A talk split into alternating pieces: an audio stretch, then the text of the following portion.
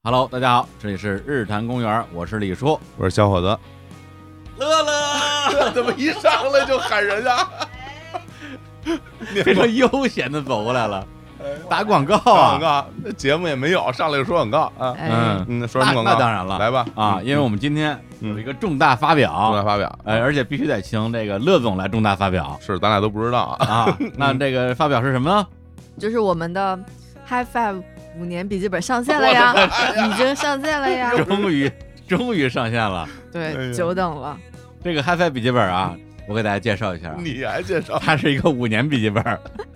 它还是一个录像带笔记本。哎，对，好，我们俩说完了啊，该你了。哎，呃，这个我从哪儿说起呢？那就先说说这这五年笔记本怎么用吧，是吧？因为我现在手里拿着一个啊，终于看见实物然了后，看见实物了，是一个笔记本啊。然后 打开之后呢，我发现了有我的名人名言啊，对，金句金句啊，不单有我的，还有什么金承志啊、潘老师啊，好多啊李叔啊，大啊家名人名言放在里边，非常的羞耻啊。嗯然后呢，这里边都是一些小格儿呀，横竖格儿，啊也没有什么时间标注。我怎这五年是何谓五年呢？怎么使呢？ 首先呢，我们整个本儿是用的五年笔记本的这个概念，来自于就是手账圈儿，像那些大大的手账品牌都有五年笔记本，就是所谓的人生日记，三年、五年、十年，有五十年笔记本吗？嗯，没有。你们抬杠！人生日记嘛， 哎呀，所以呢，其实他们的设置就是说呢，我在这一页之中分成五个区，啊，他们的那种笔记本都是带日期的，比如说这一页是一月一日，他会把一月一日写在这儿，那是然后下面五个区呢会给你标上二零，然后空几几，也就是说哦你在这个一月一日这一天的这一页，你就对比一下五年的一月一日，哦，哦它，是这样子的这样的这，个有意思。哎，这有意思那啊为。什么我们不写呢？因为我们首先就是想要做一个 day free 的这样一个本子，day free 也是手账圈的一个什那么个什名么叫词，意思？啊，就是不标日期的本儿，哦，嗨，因为标标 Free 瑞啊，标日期了会有强迫症，比如说我就是个一个强迫症，你如果这儿标了一月一号，那我就一定要一月一号这天写。哦，我这这那我就明白了，等于说，其实，在这一页上，它等你最后回头看的时候，它其实是五年同一天，你都能看到大家自己在嗯干嘛。但这这是写法之一，就是你可以在一页写五年，你也可以就是从第一年开始，就是顺序着往下写，一页写五天，哦，对，也是可以这样的。所以这就是 day free 的好处嘛。那我觉得对还是那个写写什么五年那个有意思，啊，是吗你？能看到自己这五年有多退步吗？就是一 年比一年，一年比但一强年迫惨症又来了，啊！写到第五年的时候，连笔都买不起了，我这咬破手 指写书写书。但是所以我们就把它做成 day free 的这样子的一个模式。这这这这那个就是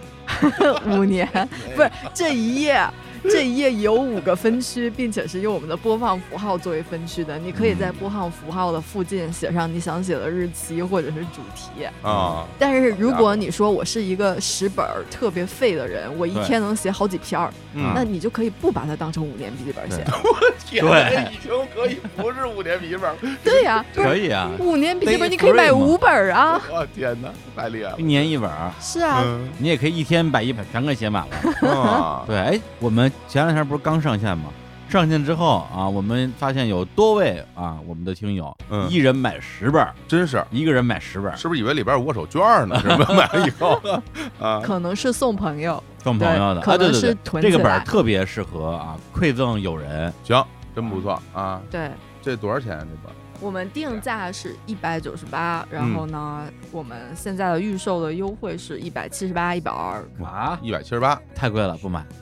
对，我我我我两百块钱买一个本儿，我疯了不是吧？我这在五年笔记本，就五年手账的这个领域，这个本儿的价位是一个低价位，知道吗？真的吗？反正我没买过五年笔记本啊我买过一个那个就是有品牌的本儿，就那叫什么什么死毛毛死子什么死 g 毛 i 了 n 劲，那破本两百多，我都惊了，我三百块钱的吧。我说为什么那个本来就很贵啊。因为手账本其实基手本账上都圈是儿这都个价位。都是这这个价格？我们的五年笔记本虽然就是谦虚的称自己是个笔记本，但它其实是个手账。嗯，真不错啊！你爱买不买，反正什么大家有人喜欢对啊，嗯谁喜欢谁买。我觉得这东西就是这个喜谁欢的喜欢人 谁喜欢点买，就喜欢，嗯对吧？不喜欢人你你说五块钱，你让你买，你可能都不买，我不买，是不是？哦对你也没钱，你就是啊 对，五块钱都没 有。行。那在我们的日光集市现在已经可以买到了对，已哈。经上架啦。对，反正就是这个，我总说的对，喜欢你就买啊，不喜欢你就不买，对，没钱你也别买，哎，有钱你就买十本 儿， 你好嘞，是吧啊，对，就送给身边所有的人。嗯，行，那我们广告也打完了啊，哎，好大嘞家，准备听节目。对，哎，不对，还有呢，还有怎么怎么有还有啊啊？怎么又有啊？ 还有下一个，我要去吐槽了，我要听个节目， 我这广告没完没了了。费点儿劲，你其实告诉我进度条是多少，我回头我要拖 到后头。对，行，那我现在告诉你进度条是，我的位位置置几分钟，我现在告诉你为啥来得及吗？来不及了。 来，你接着说吧啊啊嗯，赶紧说，赶紧说。就是我们的新年的礼盒也上线了。礼盒对，啊， 什么礼盒呢？相当于就是我们做了一个礼盒，然后里面有一些日坛的元素的吃的、喝的和用的东西，嗯适合新年的气氛的，可以拿来送人的是这什么么一呢个盒。太牛了啊什么呢啥也不知 道是什么呢？里边有什么点匣子？里边是什么？对 啊，我收纳萨琪玛，我现在桃 酥。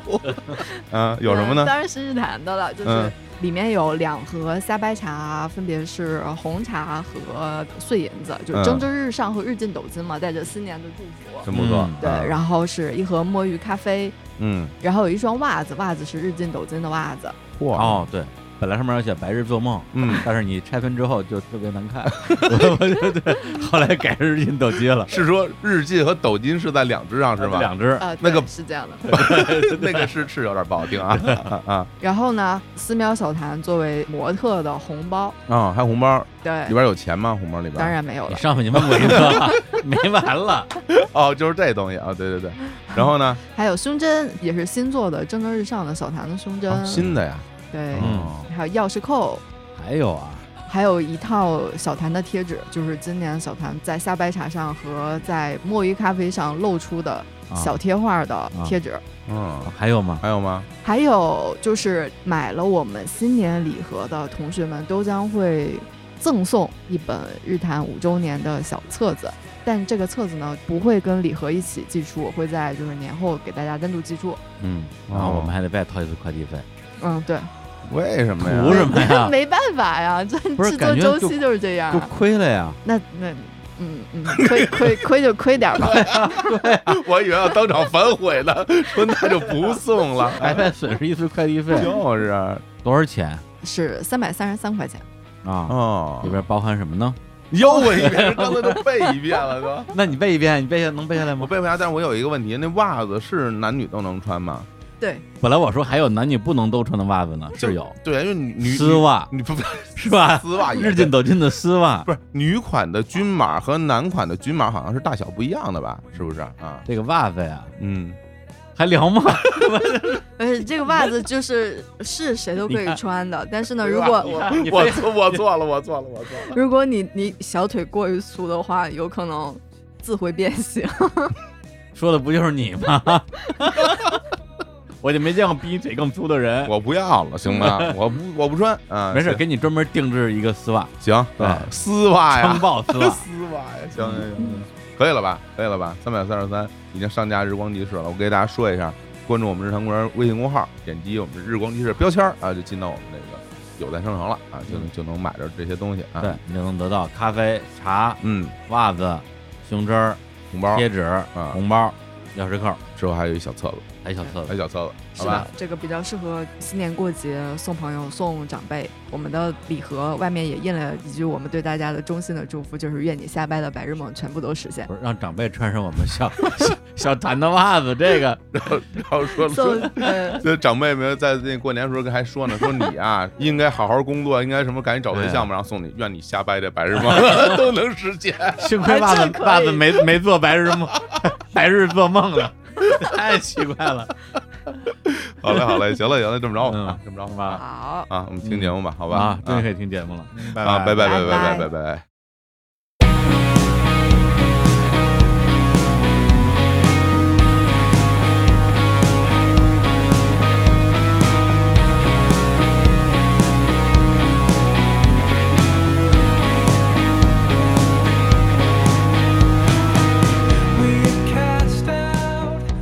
Hello，耳闻，欢迎来到日坛公园儿， 我是主持人小伙子。 Hello，大家好，我是主持人三千。 大家好，我是舒一。嗯，哎呀，你看我这个开篇啊，张天老师发出了会心的微笑，cosplay 一下我们天地无用的节目啊，哎，但这是一期日坛公园的节目。今天呢，把我们三个人聚到录音室，其实是因为一部作品啊嗯，一个电影儿。如果说我们播出的时候它还在线上的话，大家可以去看啊，嗯，名字就叫做《爱情神话》。当啷当啷当啷，哎哎，爱情神话啊，不不是那个特别老的那爱情神话，好无聊啊！对对对。然后呢，这个电影呢很有意思啊，我们看完之后大家都会觉得挺好的。啊嗯然后我们说那就凑在一起聊聊吧，嗯，反正今天肯定就有一搭无一搭的把我们的一些感受啊。嗯嗯啊，无论是从所谓的行业的角度啊，个人的影迷的角度啊，嗯包括生活的角度，男女的角度，嗯哎，男女角度，可惜嗯没有、没有女生。 嗯，当然了，可能因为是聊作品嘛，多多少少可能会有一些剧透啊。嗯如果对您很介意这个事儿的话呢，那您可以看完了以后再听这期节目。对对对。啊，当然，我觉得这个电影也也无所谓剧透不剧透，它也不是一个什么悬疑侦破。后来或者他们怎么 样啊，后来他们都活着，都活着都活着。 对，当然了，可能还会有一些上海的朋友啊，嗯听到说，哎呦，这仨人啊，要聊聊我们这个上海电影，因为它是一个全上海话的电影啊啊，故对事对也是嗯发生在上海。嗯，心里可能就会想，哦哟，操，那三个北方 人，三北方人讲了上海事体啊， 哎，起来了，嗯对啊，那可以可不懂啊。对， 如果您有这样的想法，我当然也不能拒绝，是吧？那当然我，我其实是在上海生活过很长时间了啊，对嗯上海这个城市也是。就算是比较了解吧，嗯那虽然不是上海人，所以呢，如果您听到哪儿说我们就说的不对啊，就多担待啊，多担待，好吧？嗯那我们就不妨先聊聊彼此的感受吧，好不好？行，哎，三天老师那天嗯看完之后，还就在我们有一个主播群里还说呢，嗯发对发一个那个说什么《爱情神话》真棒啊，嗯推荐大家去看、啊。爱情神话真棒，对你当时看完是什么心情啊？我就挺开心的啊我当时是觉得。因为那段时间确实过糊涂了，也不知道是二一年还是二二年，我就觉得二一年用嗯这个东西收尾挺好的，哎，还真是二一年年底上线的，年底上的是吧。对我对可能对是就是转年过来看的，但是觉得就是嗯它作为一个今年年底的收尾挺好，因为我嗯之前也是觉得《熊出没少年》也不错，这也不错，哎，然后整体感觉，哎，今年年底有这么两个电影收尾，算是有始有终吧。哎，那我觉得先这样吧，让三天老师先给我们讲讲剧情， 这讲剧情大生嗯啊，嗯就简单说说啊，嗯这个电影讲的是一个什么故事啊？讲的是一个在上海独自生活的这么一个中年男性，哎一个有一定的文化、有一定能力的中年男性，有一定财富的中年男性。是然后呢，在生活中身边有若干个女性，嗯然后他在这几个女性的朋友、嗯、友人或者是家人之嗯间周旋，然后同时呢，一边周旋一边度过自己的这种非常上海的平凡的生活的这样一个故事。哎，这说的挺好啊，对，一听就是渣男的故事。千万不要这么说啊，对对哎对，不是啊，不是啊。那当然，这里里边这个男主角是这个徐峥老师，嗯对啊，然后呢，女主女女也不能算女主角吧，嗯我觉得他们其实戏份差不太多啊。嗯，如果说女一的话，应该是马伊琍那个角色马伊琍，嗯对对吧？对女二的话就是那个，呃倪虹洁倪虹 洁，然后是吴越，对嗯，吴对，越，然后就是他们那个俩妈啊，两妈再加一小女孩 儿，小女孩儿，嗯哎，但是这个作品很出人意料的是，他的导演并不是上海本地人。嗯，但是它是一个全上海话的一个嗯作品，让人觉得，哎，为什么是这样？那个导演应该是很年轻的，三井老师好好像跟他合作过啊，嗯嗯，对，就是很多年以前了，啊然后偶然的机会一起共事过一嗯小段时间，嗯然后当时就叫他大少嘛，嗯，因为当时还是学生的时候，邵就艺是。辉哈，对对，邵艺辉，嗯他自己也是网名就叫大少。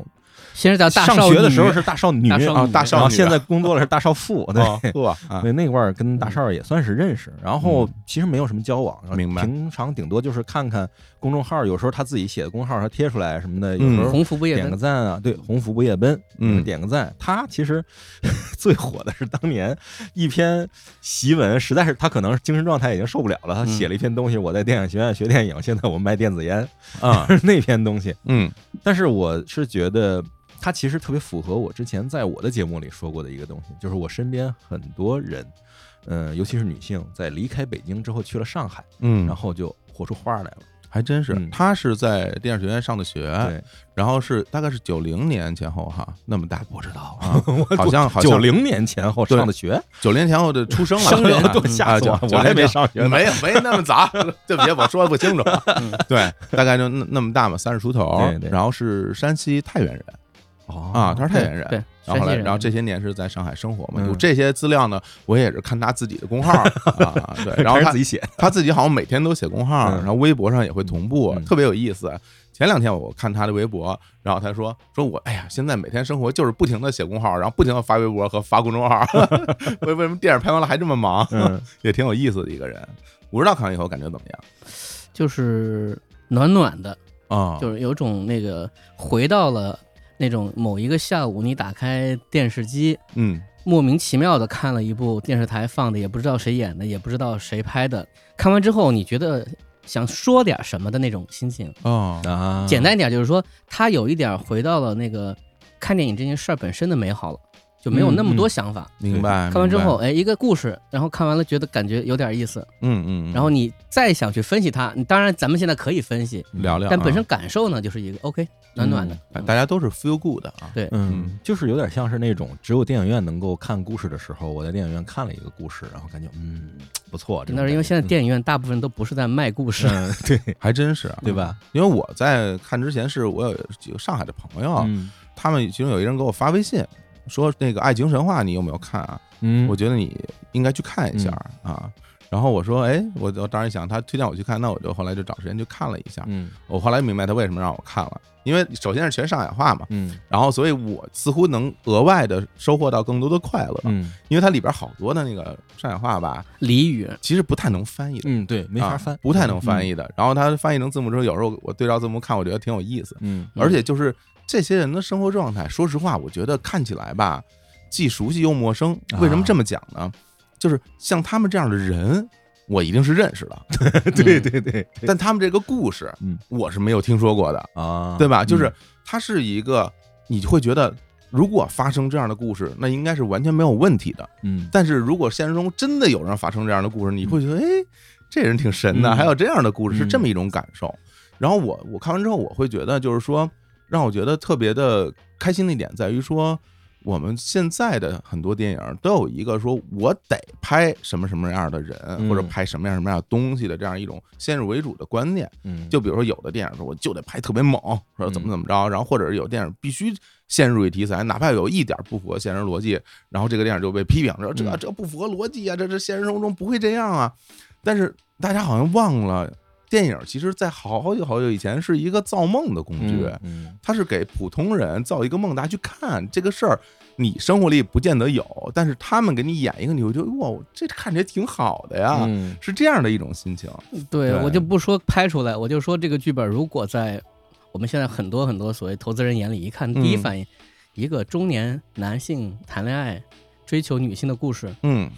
我们的观众应该不感兴趣吧？然后就嗯毙掉了。嗯就毙掉了，嗯哎很有可能对是对这样对对对，那所以我们是不是得感谢徐峥老师？就是嗯，我觉得各方面吧，就是嗯他这个里面确实，我觉得徐峥演的太好了，就是他把完全感觉把这个戏就支棱起来，而且他是不是这个戏的监制啊？那对他首先是自己看中的这个剧本，啊，嗯然后我还有一点，我是觉得像这样的故事，反过来说需要那些知名的演员，嗯有资源、有能力的演员来带着这样的剧本往前走，因为像这样的故事是需要明星的，哎，对他，需要明星魅对力。对对，其实你看。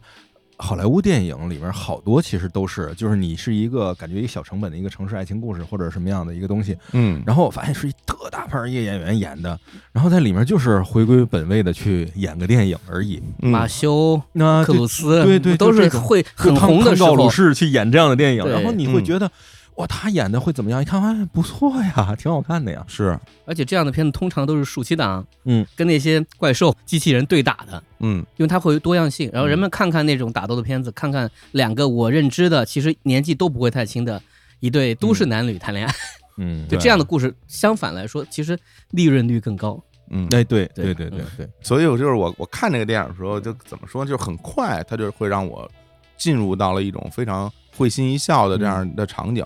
比如说，因为第一幕嘛，就讲嗯他们两个人一起去看话剧，啊，然后结果一转眼就变第二天早上了，嗯是吧？嗯第二天早上，然后徐峥开始在那儿做饭。嗯嗯然后当时我就觉得特别有意思，嗯就是这非常符合大家心目中所谓上海男人的形象，嗯 对对做做饭买菜，就是上海话叫马大嫂，就是 马大嫂马大嫂就是就是买，嗯就是马啊嗯，打就是洗，嗯啊，马马烧就是烧就是做饭啊，马大嫂就是你看她早上起来做又做那个一个叫精致啊嗯啊，那还烫一烫那个生菜 啊，煎一煎培根嗯，哎呦，鸡蛋是新型的，鸡蛋还是新型的 啊，嗯而而且餐具都特别干净，特别好嗯。嗯然后那拿着啊，要准备让人吃，结果玛丽跑了，就是那部给我冲击特别大，是就吧是我虽然知道它好看，很多朋友也说那个上海电影什么的，嗯我就当它是一个什么呢？当它是一个就是那种方言电影，嗯，或者说法语电影、日语电影，就按照这种感觉去看。我本身还是觉得它是一个国产电影这种感觉，嗯但是一进去说走去你家，接啪一切，第二天早上起来，一个人在床上，一个人做饭，对哇，这太棒了！这个讲的太透了，而且节奏之快，就只给这种感觉特别好。然后接下来就我就明白这个电影是怎么回事了。那接下来所有东西一定都是只给，看起来就会觉得说。你想看的东西，嗯，他就拍给你，对对，拍给你吧，还跟你想的不太一样。 而且他这个，我觉得，因为主人公年龄其实你要说马伊琍他们其实演的这角色跟我年龄差不多大嘛，是就是感觉我身边的职场上的人的什么的，就包括朋友圈里的人都跟这里头差不多。嗯，然后我完全能够想象到，就是我或者说是看别人朋友圈的时候，人家发一个，我心想，哎，你他妈干嘛呢吧？其实你怎么样？然后我描写出来、想象出来那些生活，其实就是他们这样。嗯然后包括我一些在上海的朋友，他们比如说租房住，嗯好多就是外地人到上海，喜欢上海，在上海生活，他们租房住，他们一定会想要租徐峥家租的这种。他这种房子，就是老白家他们他们这种房子，然后嗯最好是他这个厨房能够干净到这种程度，可以然后能够窗口能够看见马路，能够推开一个缝儿往外弹烟 灰，哎呦，就是这个整体的感觉全部都是对味儿的对，这个房子在上海就叫小洋楼嘛，嗯嗯很多人都会说，哎，我未来如果能住上小洋楼，那嗯我这辈子就值了。嗯当然，人家是用上海话说的。嗯嗯，然后这里面其实一上来的徐峥的那个任务设定，他其实那个房子是他他自己的，嗯，对，然后是他们家啊，就好像是外婆留给他的嗯房传子下。来的房子，当时我看到这一点的时候，我其实会有一点点感受是什么？就是说啊，这个房子可值老钱了 啊！而且说实在的，上海虽然有那么多洋楼啊，嗯啊，在尤其在徐汇啊或者那边儿，还有路边上，对嗯你真真正正说谁家有一洋楼嗯，这种事儿不多的，对，就是一般是有一间，对，所以我当时就会觉得说，哎，这又是一个所谓的就比较架空的这么一个、嗯一个故事，讲述这个人很有钱，然后或者而且他是搞艺术的，不正经上班儿，嗯我是讲的是这么一个故事，然后啪镜头一转，然后就上马伊琍他们家了。嗯， 结果马伊琍他们家，我我一间，我一去，哎呦，我当时我心里就感觉我说这个拍的对了，嗯就是因为马伊琍在那个剧里边是一个特别的，用上海话讲就特别作的。嗯，啊，然后比如咱们北京话就就劲儿劲儿的，咱们北方就的北方人讲特别作的啊，就劲儿劲儿的，特劲儿的那么一人。然后他就住在一个老弄堂里边的，就一个阁楼，嗯他们家就那一条儿，嗯然后门一打开，小阁楼往上走，然后呢，结果外面那个什么洗东西的水龙头还在楼道里的对那种，，对对嗯就是其实是特老，然后条件其实很差的，嗯很窄的那么那么一个居住环境。然后我就感觉哇，这个牌特别对。我因为我身边有好多朋友是这样的，嗯对就是你看他，比如出来之后，他可能打扮特别精非常致光啊，鲜，对啊，然后拿着名牌包或者怎么嗯怎么样，那其实家里可能还是会住在呃原来的老房子里面。然嗯后灯泡也没人换，对就这种感觉。我并不是说这个东西有什么反差不好，比如说你住在这样，你你还嗯你还花那么多钱把自己捯饬得特好，嗯不是这个意思，是真真正正在现实生活中有很多这样的人，他就是生活在对，样这就是生活本身，对就是生活的这嗯观个察，就特别真实，我觉得就特别好，而且里边他们俩说那些话，你就感觉就浓郁的上海气氛，我就印象特深，就聊到他开画展，嗯，他说：“他说我过完日子要开画展。”然后他说：“那你不是随便画画吗？”说：“那我这画展也随便开开 呀。”嗯这个就特别上海，而且他就是等于画赶画赶到那儿了，那个嗯对感觉特别棒。嗯然后这个时候就演员也演得好，就是这一个是本子也写得好，一个是嗯演员也演得好，就是把这种撑一下，就是我到画赶画到这儿了，我不能稍微落了，我还得撑一个，是显得我稍微抖楞一下那种对感，觉，或者有点小幽就默，是还你得啊说你你在你干嘛？你突然就因为他也没有这个想法，是对别人一直在跟他说，然后他突然突然想起来有这么一事儿，还能抖楞抖楞，显摆哎显摆。嗯对对对然，后我我最近想开个画展啊，那画展你画画不是随便画画的吗？嗯，画展也随便开开吧， 就是那个感觉特别好，就是对，唇枪舌剑的，但是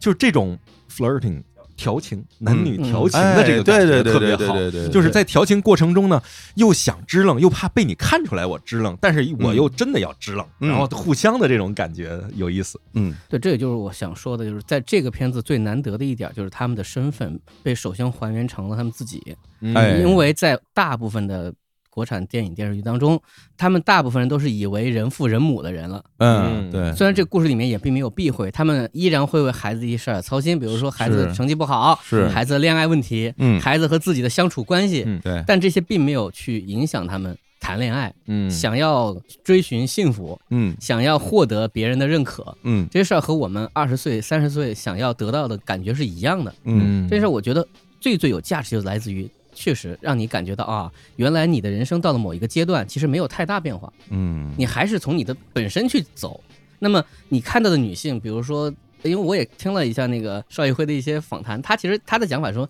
我想用这个方法去回避一些别的问题，就是我不想写恋爱的时候还要去操心咱咱们以后结不结婚啊，嗯以明后白还生不生孩子啊，明白我就写两个这样年纪的人，他们已经不会想这个问题了。嗯我们现在就是在一块待着舒不舒服啊？哎，我们明天还会不会再见面啊？你会突然发现，二十岁、三十岁，哪怕可能四十五十，人们如果想要去恋爱，想要去和人去相处的话，你担心的事儿是一样的。嗯你说这你在微信上聊天的那个调调调是一样哎的。对对对，然后他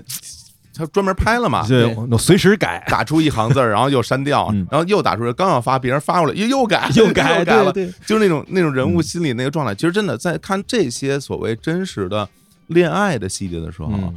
我其实已经忽略了了年龄了。那所有的对身份都对，不就是重要了。嗯年龄，其实你你已经不记得年龄，就是记得两个人好像嗯相互试探，然后打算、啊嗯打算恋爱，对其实都有这个想法，但是谁都不敢迈出那一 步啊，都得先试探试探。而且我觉得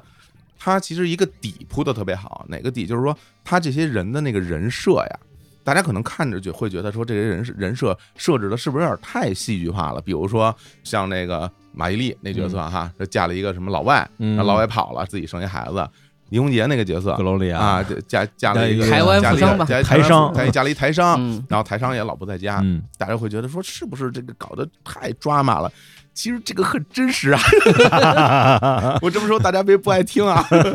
我身边有很多这样的朋友啊，我觉得真的是，嗯，就它太生活化了，就是你所有里面看到的觉得夸张或者觉得狗血的，狗血的东西，都是对，上海之所以是上海，上海人之所以是上海人的一些个特质，嗯所决定出来的，所以它对非常有意思。包括你刚才说的，就是我觉得大少他这点可能确实有意思。他说我就是想描写恋爱，所以单我纯的去单纯的了解恋恋爱对就对没有前没有后，咱们不想昨天有什么束哎缚，不想对未来有什么安排，我们就谈个恋爱好不好？是那这个年纪确实谈恋爱很合合适的。呃对，你想，他几个人虽然都有孩子，或者是有什么这样的束缚，但是孩子对他来讲是业务，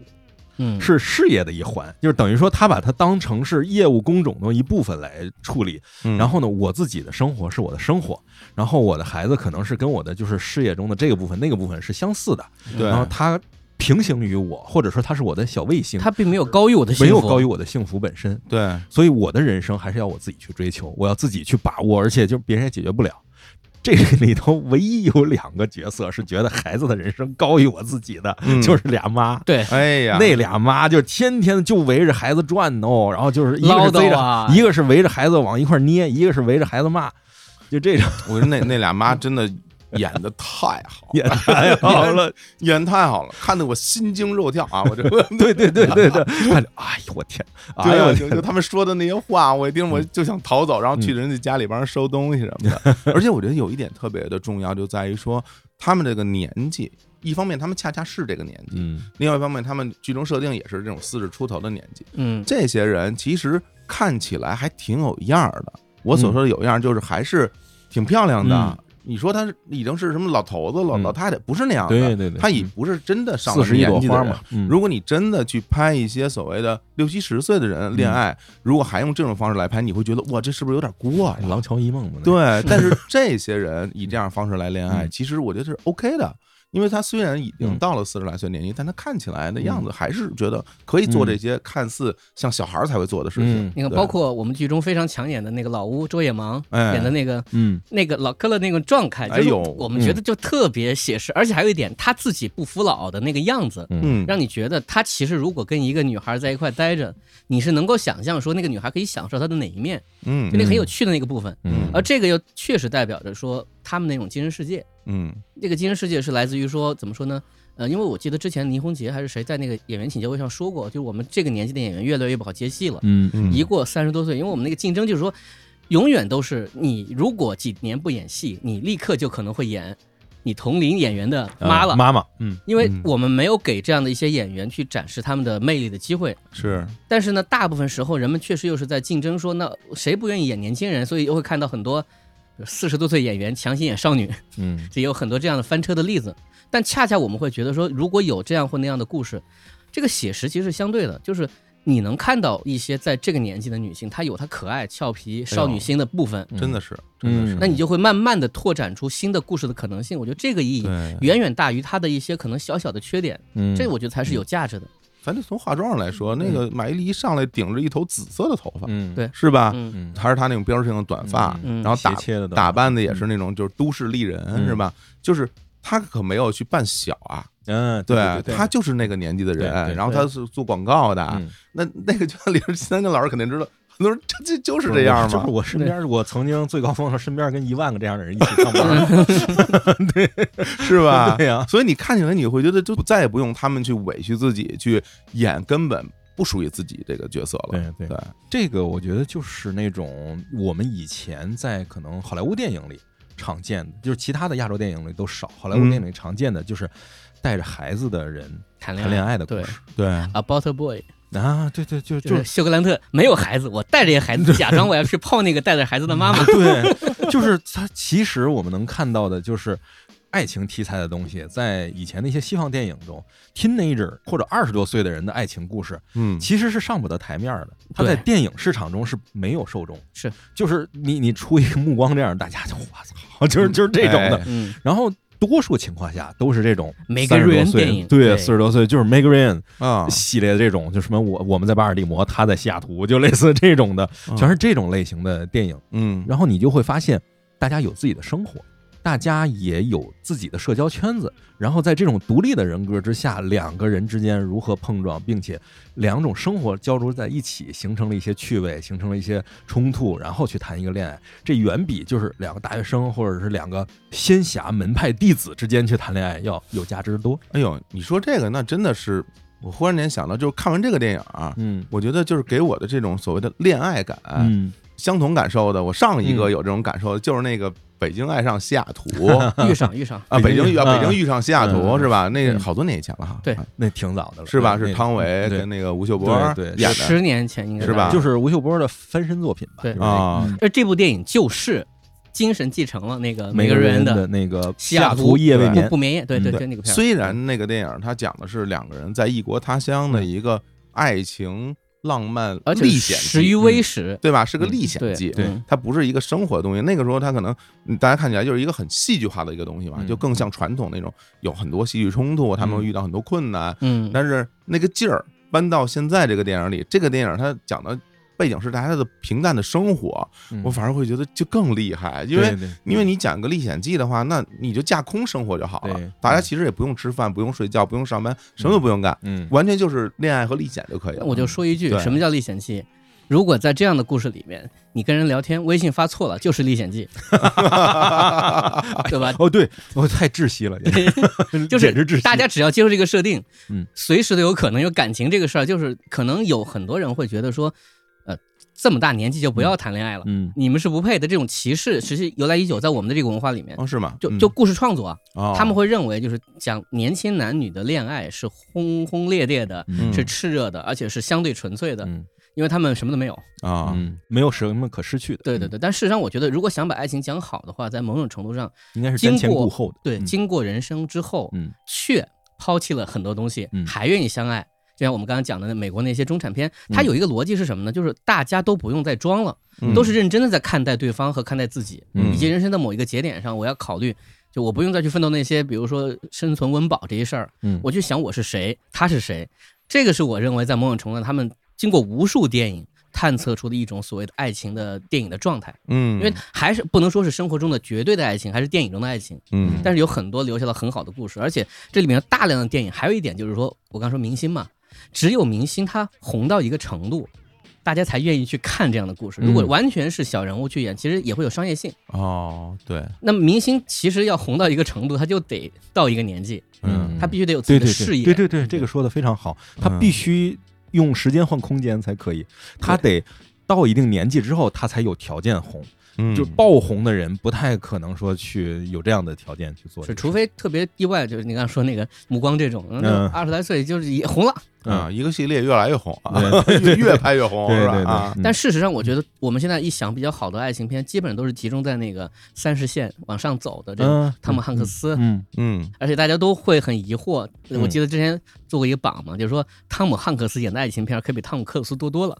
他明明是个不帅的人，嗯对吧？对汤姆克鲁斯反而是演动作片儿、对对，恐怖片儿嗯，汤姆汉克斯演了大量的这种表现普通人。嗯，我可能是个是个运动员，可能是个普通的会计，嗯，但是我生命当中碰到了一个特别有趣的女人，哎我现在就要对对想我怎么去追她对。对对对对对，然后儿子过来说：“爸爸，我要帮帮 你。”就这样的故事，大家觉得很可爱。嗯对对对，事实上，大家也为会为他的各种一举一动去揪心。是，我们确实太歧视这个年纪的人 了。而且我觉得你如如果说到这儿的话，我觉得相对于很多之前我们看到所谓的爱情的嗯电影儿，那这部里边有一个非常大的特点，就是它没有设置捣乱的人或者是反面角色，没有宫斗吗？就是这里边没有哪个人在嗯这里边是扮一个坏人，或者是去搅局，说是嗯我我就是站出来，我是一个被大家讨厌的人，然后别人去支持这俩人要在一起，然后去不支持他。当然，有人可能会觉得倪虹洁的出现可能会带来一些影响，嗯但实际上你你真看，他其实没有，没有没有他，其实并没有，嗯对吧？嗯所以我觉得在这里面就是，它不像是那种所谓的。就我必须得给你找点事儿，因为有的作品就是我我没事儿我就给你找点事儿，我觉得这是中国式的这种爱情或者婚恋电影中最常见的一个为宫斗传统套路嗯，造成的，就是中国就算是有你说的这种那个搅局的人，嗯其实都是中国传统的婚恋题材电影中的反派是阶级本身，嗯嗯，就是所有的事情都源于阶级，就是老太太给捣乱，为什么呀？哎看不上你。是那个公子哥给捣乱什么呀？看不上你 啊，就反正就是看不上你。对对为什么对看不上你？阶级不统一呀、啊嗯就是或者是你在这个阶级里属于底层，属于他属于高层。嗯然后这个电影本身就像你刚才说，它其实有点类似美国那种中产爱情片那样的东嗯西，是但是它不是说。我看有很多人在讨论这个电影，说你没有怎么讲讲上海的那个一些个底层啊，或者什么呀？啊他，们说，哎，你这个片面化了上海。我说这个不是片面化上海，这是上海的一个切片，对，这是一个截面一个嘛，一个截面。对对对然后它恰好呈现的是，也不叫中产阶级，其实就是市民层中的某一类型的对，生活方式的人恰好卡在了这个里面，然后是来呈现。那在这里面，其实它先天的就没有阶级性，没有对阶级矛盾存在。对，人家可没叫上海爱情神话、啊，对对，人家只叫爱人就情是神爱话，情神话。对，并没有代表所有人，对，然后对而且你能发现，就是那个里面，就是处于这个截面上的所有的人，对其他人都是处于高度接纳的状态。嗯比如说，他们家楼上有一租客，显得亚历山大下来啊，啊，对对对，然后 下来的是一个老外，然老外后说的是上海话。对过两天他要回家了，回回回义乌回去忆了，屋， 然后家族生意做冰箱贴，就是哇，就每一趟都是他既没有说讽刺笑死了你，也没有高看你，他就是平淡的道出了一个人的，就是他就是一个人这样的人，他跟我在一起生活，就类似这种感觉。嗯然后包括就是。虽然你看这里边说，哎，嫁老外呀、什么嗯嫁给那个富商啊、这种的感觉，但是他对这个里面更多的是，你嫁他有什么好？嗯，这还不是这样，就这对种感觉。嫁了一个洋瘪三、嗯然后还对赔进两套赔进两套房嗯对啊，甚至于这个，我是觉得这个片子处处有那种就是表演上的惊喜，也是他在有意识的把这种鸿沟、理解上的鸿沟和这种不理解的东西在弥合，他用非常巧妙的手段弥合。对比如他想表现那小女孩玛雅啊，是个长得个小外国孩就儿，啊马伊琍的那对对孩子，对孩子混混血小女孩，对啊长得小外国孩儿样儿，怎么一看就是个中国人？嗯就是问你几岁了，拿手一比。六，嗯，拿手一比六，完事儿了，就是连台词都不需要有，比了个六，就是所有的情报都在这里面。是是非常干练的一种方法。然后整体实现了什么？我不需要任何干扰项的负担的东西，就能理解它是一个平层之间的一个纯粹的，就是恋爱赛跑的东西。而且他们彼此吐槽都不是来自于阶层级别的，对对对，都是对你具体行为的某种吐槽。比如他吐槽自己女儿，嗯你身为一个英国人，你你英文考不及格，对全都做错了。对对对，然后那也是徐峥跟那小女孩第一次交锋，嗯一下就入戏，就是也徐峥本来你说一个大人跟一孩子，肯定俩人傻了吧唧的说点没没意义的话。嗯有的没徐的，峥说一个没意义的话，然后小女孩反过来说：“你在追我妈吧？” 对对，这一下这个人物啪就立起来了，对就对特别痛快啊，搞得一点都不拖泥带水。对，嗯， 而且那个小女孩，我还在想，就是还真的上海才好选这样的人，就真的上海话能说，普通话能说，嗯，嗯而且明显是一张外国人的脸，混嗯混血的这种生活的状态，就是。对，因为我我觉得这个小女孩在里面是个很有趣的一个戏演，嗯就她有很长时间都是在、在给徐峥一些可能性，因为嗯如果你硬着去写她和马伊琍的这个交往，嗯你会发现她很难写的特别嗯到位。对，她往往是通过带孩子一次又一次的和她去交往，去嗯对，化因为这里边有一个很大的问题在于说，从现实层面上来讲，马伊琍是一个有工作且工作非常非常忙忙的人。人对对我没什么空儿，整天跟你对来这个，如果你们真想谈恋爱，你就制造相遇的机会啊。嗯对那徐徐峥第一次制造相遇机会怎么制造啊？就假装什么我给你买了本书嗯啊，昨天看那话剧，这书有原著，说也挺好的，借这个机会找人家跟人见一面，这是制造机会。嗯，之后呢，就是因为这孩子他主动说，我帮你接小孩儿，嗯哎因为马丽工作很忙嘛，就接人孩子，呃啊离她家又特别近，嗯对，帮人接孩子，这是个好事儿。后来又进一步了，想跟人说说，要不然你你上我这儿住来吧，我这儿空着，反正嗯钱都无所谓啊什么的，就还想提出这样要求。当提出这个要求，就人家看来，嗯， 对吧？对他就是其实是一直在制造机会让两个人相处的。嗯对，关键我是觉得在这个过程当中，徐峥他并不是很坚贞的，嗯他非常明确的动摇过，而且以非常直接的方式，就是他在看去买土耳其的机票，嗯，还是买双鞋柜，哦，对啊对对对对对，嗯就是我觉得这一笔就写的很好，就是到了这个年纪，他其实都会权衡，这个权衡不是说他他东想西想，而是他真的会觉得，因为我不知道人家的想法。我是通过 Gloria 这么主动，对吧？我去接近一下，还是这个接近一下？这个过程确实就代表着人性的复杂，嗯但这个复杂相对来说是比较干净的复杂，就是他都写在明面上了，嗯就真的很纠结。然后碰到这种时候就干嘛呢？就去问鞋匠。 我觉得鞋匠这个角色也也特 别特别法国片儿， 对，鞋匠这个角色，我觉得完全是一个戏剧化的处理吧。嗯是就是说，你说现实生活中有没有这样的人？那我觉得至少我没见着过啊，嗯对对吧？嗯因为他是一个又修着鞋，然后又磨着咖啡吧，是吧？什么都懂，还会说英语的这嗯么一个，他其实不是一个你觉得很现实中存在这么一个角色。 这上海的长老，对对，但是我觉得，其实像在这样的一个片子里设置这么一个角色，反而我觉得特别有亮点，在于说。他就给你一些浪漫感，对嗯浪漫对对，对因为它对其实是一个都市浪漫爱情对喜剧片儿吧，对我觉得对就算对是是吧，嗯它是一个浪漫感的东西。它特别法国电影，对就是法国电影经常出现那种呜那样的那样的人，啊对对，豪对迈，对 大量豪迈的豪迈对对对，还有人说有点，还有人有说有点像什么 Woody Allen 什么嗯，的，对，但我觉得倒没有那么像 Woody Allen。嗯，对，因为他没有什么思辨， 我真的感觉嗯他就是对展示生活本身他。虽然台词多，但对他并没有讲的是那些东西。他到最后，我就是特别想说，就人物可以不成长，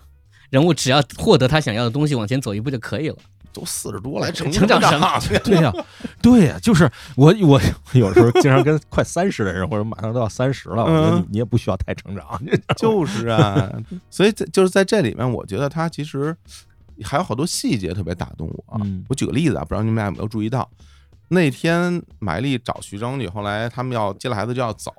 啊，徐峥说咱们上那个天台抽个烟吧，嗯俩人就去天台抽了个烟，抽了个烟呢，然后那时候徐峥就跟马丽提出来说说你我这儿那个亚历山大要搬走了，你嗯要不要到我这儿来住？是吧？嗯反正空着也空着，什么钱不钱的无所谓。他给到了一个特别明显的一个示好的嗯信号。大家有没有注意到，他们一起上天台的时候，马伊琍是没有抽烟的，马伊琍是没抽，哦，徐峥自己抽了一根烟嗯，然后俩人在聊天儿。结果这个镜头完事之后，咵一转，到了晚上，马丽在自己家嗯，在琢磨今天白天徐峥跟他嗯说的事儿的时候，马丽是点了一根烟的，爬窗根儿点那根，对，，点了一根在窗烟，口，对，嗯在窗口是在抽的。嗯这个就很明显的反映出这两个人之间的距离感。嗯就是如果说他们到了一定距离，马伊琍肯定是会在他面前抽根烟的，嗯但是他们还没有到那个距离，所以他在。这个人的面前是没有没有说跟你嗯还不一起能做你的春对娇。我没有嗯一起跟你抽烟，对吧？嗯然后回过头马上一个镜头切上去，他自己在家，其实他是他是抽烟的人，嗯对，所以我觉得就这个这些细节让我觉得特别的巧妙，啊表现了就人物之间的这种这种分寸感。嗯嗯，嗯呃，这个片子它我觉得有一个点是很值得说的，就是说它在嗯很多时候它的音乐的运用方式，它是完全不太在乎所谓的，比如说它前半段它使用了三次插曲，嗯嗯我是感觉就是对可能对后期剪辑的那个结果来说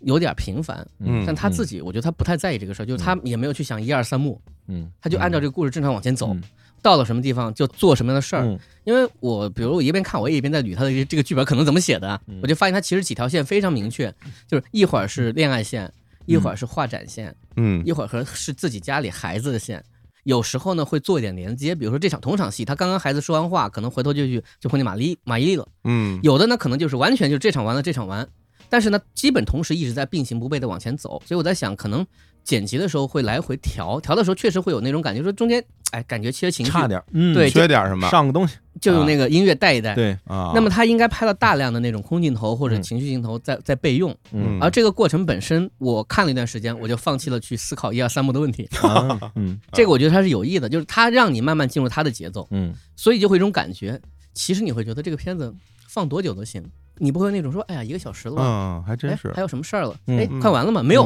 嗯你有感觉一直这么下去，好像也不是不行。嗯对，你肯定会觉得对。这个会有个结束，但是没有想结束会在会留在那个老吴那那个那啊个点对上。对对对我这那 个挺意外的，嗯突然就变成了一个故事的，你就知道哦，情绪在这个点上要要结结束了，要对结对束对了。对，对，它就像生活本身那样，就是大家见面、吃饭、沙龙，然后聊天。哎，我把你的问题解决了，哎，我不想见你了。嗯，人的苦恼和他的爱情和快乐本身，就像每天席卷而来的这个这个计划表一样，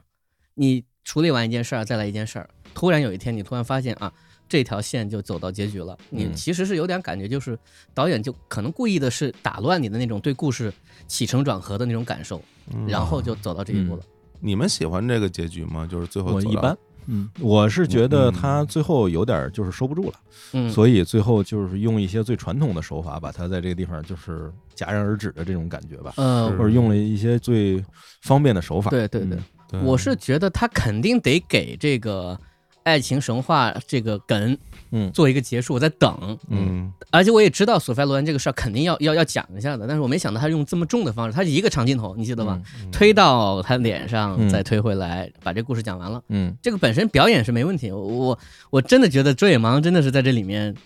表演非常松弛，嗯因为大家知道这个是。首先啊，就可能很多人不认识这个人，这个人是那个《成长的烦恼》的那个杰森的配音，哦嗯嗯嗯嗯然后呢，他也是老水浒的林冲的扮演者，嗯嗯哦就是他是上海话译的算台柱子级的人物吧，就是他是很多年的这个，但大部分时候他演的是温文尔雅的人，嗯或者是特别英英伦范儿的那种外国戏都是这么这么演。嗯这一次呢，演了这么一个。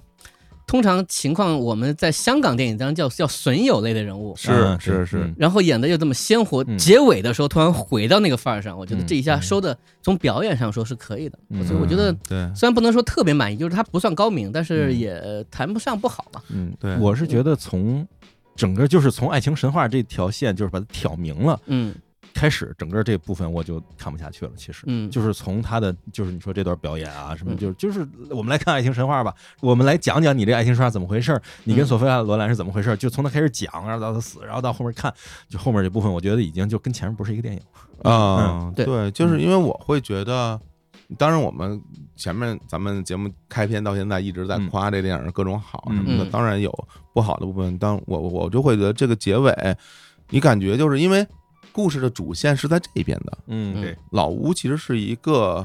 助手嗯是吧？一个个损友，一个朋友，嗯丰富剧情的这么一个角色，嗯最后你截到他这儿。就有有种感觉，就是明明大家其实一直在这条宽大的马路上在嗯一边拉着手，一边压马路，一边聊大天儿，嗯然后忽然之间转向了一条小路，然后这故事就结束了。嗯对，这是让我会觉得啊， 怎么怎么会结束在这个点上？嗯呃但是我是觉得对这是个常规技巧，是吧？是大量是电影常都规这么技巧干，所以它不四是个婚很礼高明。我觉得四个婚礼一个葬礼对对对也是嘛，但是他就嗯他的处理方法没处理好，有点像是前半程前四分之三是《非诚勿扰一》，后四分之一《非诚勿扰二》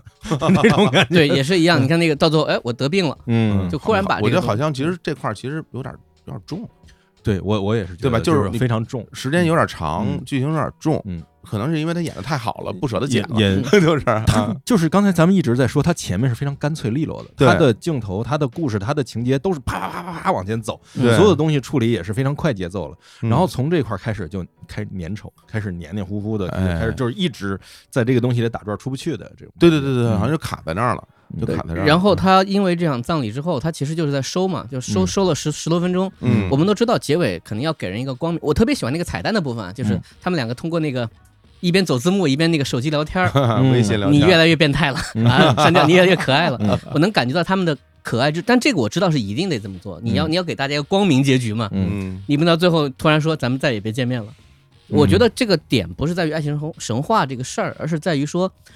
呃，我有这么一个解读啊，嗯就是里面有这么一个小插曲，就是徐峥拿了马伊琍一双有点损毁的鞋子，嗯啊嗯去，Jimmy Show，对吉米秀，然后呢、去修了，修完之后呢。而且这是个谜，他鞋去哪了？他最后没有明说，就好像是他妈拿走了，好像是他前妻扔了，又好像是嗯没看见。总之，他觉得他把这个鞋给扔了，然后就一查，这个鞋一万多，嗯他认为他应该赔这双鞋。嗯但是马伊琍告诉他说：“哎，没事儿，那个淘宝买的，嗯，几百块钱，他觉得我靠，那那这鞋怎么办？然后鞋匠告诉他，我不可能看错鞋，